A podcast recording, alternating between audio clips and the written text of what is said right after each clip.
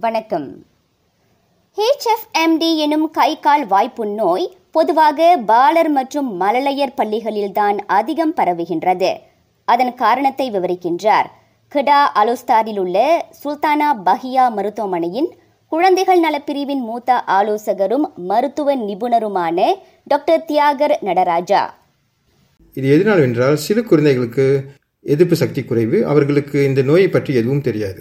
தஸ்கா அல்லது தடிக்காவில் அவர்கள் மற்ற குழந்தைகளிடம் பழகுவது தொடுவது விளையாட்டுப் பொருட்களை பகிர்ந்து கொள்வது சகஜம். அதனால் ஒருவரிடமிருந்து மற்ற குழந்தைகளுக்கு ஹெச்எஃப்எம்டி சுலபமாக பரவும். அதனால் பெற்றோர்கள் குழந்தைகளுக்கு கை கழுவும் பழக்கத்தை சொல்லிக் கொடுக்க வேண்டும். தஸ்கா அல்லது தடிக்கா பணியாளர்கள் இடத்தை குறிப்பாக விளையாட்டுப் பொருட்களை அடிக்கடி சுத்தம் செய்ய வேண்டும். பயன்படுத்தும் கரண்டி உணவு தட்டு துண்டு போன்றவற்றை பகிர்ந்து கொள்ளக்கூடாது ஹெச்எஃப்எம்டி நோயால் குறிப்பாக ஆறு வயதுக்கு கீழ்ப்பட்ட குழந்தைகள்தான் அதிகம் பாதிக்கப்படுகின்றனர். எனவே அவ்வயதுடைய பிள்ளைகளை கொண்டுள்ள பெற்றோர்கள் மிக கவனமாக இருப்பதோடு தங்களது பிள்ளைகளுக்கு அது குறித்து எடுத்துரைக்க வேண்டுமென டாக்டர் தியாகர் கேட்டுக்கொண்டார். நாடு முழுவதும் ஐந்திலிருந்து பதினோரு வயதுடைய ஒன்பது லட்சத்து தொன்னூற்று மூன்றாயிரத்துக்கும் அதிகமான சிறார்கள் கோவிட் நைன்டீனின் இரு தடுப்பூசிகளை போட்டுள்ளனர். அவ்வயதுடைய சிறார்களில் அவ்வெண்ணிக்கை இருபத்தி எட்டு விழுக்காடாகும்.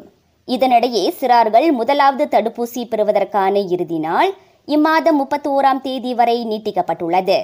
எனினும் மைசு ஜத்ராவில் முதலாவது தடுப்பூசி போடப்பதியே இம்மாதம் எட்டாம் தேதி வரை கொடுக்கப்பட்டிருந்த கால அவகாசம் நீட்டிக்கப்படாது என சுகாதார அமைச்சு நேற்று அறிவித்திருந்தது. நாட்டில் தொடர்ச்சியாக இரண்டாவது நாளாக புதிதாக பதிவான கோவிட் நைன்டீன் சம்பவங்களின் எண்ணிக்கை மூவாயிரத்தை கடந்துள்ளது.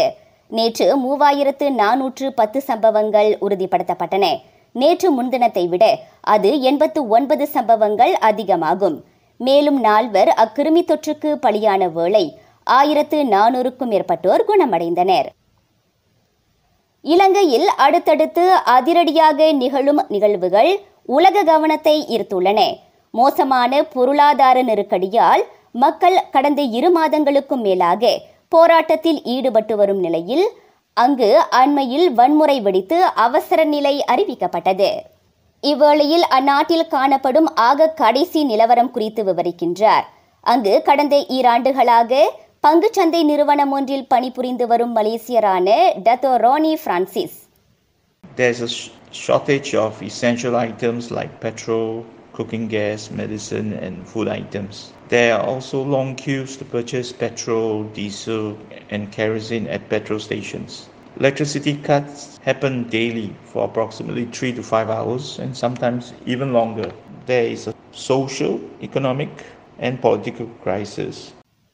மற்றொரு நிலவரத்தில் இலங்கையில் அதிபர் கோத்தபாய ராஜபக்சே மீது அடுத்த வாரம் நம்பிக்கையில்லா வாக்கெடுப்பு நடத்தப்படலாம். பொருளாதார நெருக்கடியால் மக்களின் போராட்டத்தை தொடர்ந்து அண்மையில் மஹிந்த ராஜபக்சே பிரதமர் பதவியிலிருந்து விலகினார். அவரது சகோதரரும் அதிபருமான கோத்தபய ராஜபக்சேவும் பதவி துறக்க வேண்டுமென மக்கள் கோரிக்கை விடுத்து வருகின்றனர். இந்நிலையில் இலங்கையின் புதிய பிரதமராக ஐக்கிய தேசிய கட்சியின் நாடாளுமன்ற உறுப்பினர் ரணில் விக்ரமசிங்கே நியமிக்கப்பட்டுள்ளார். செய்திகள் நிறைவடைகின்றன. நான் சுகந்த மலர் முனியாண்டி. வணக்கம்.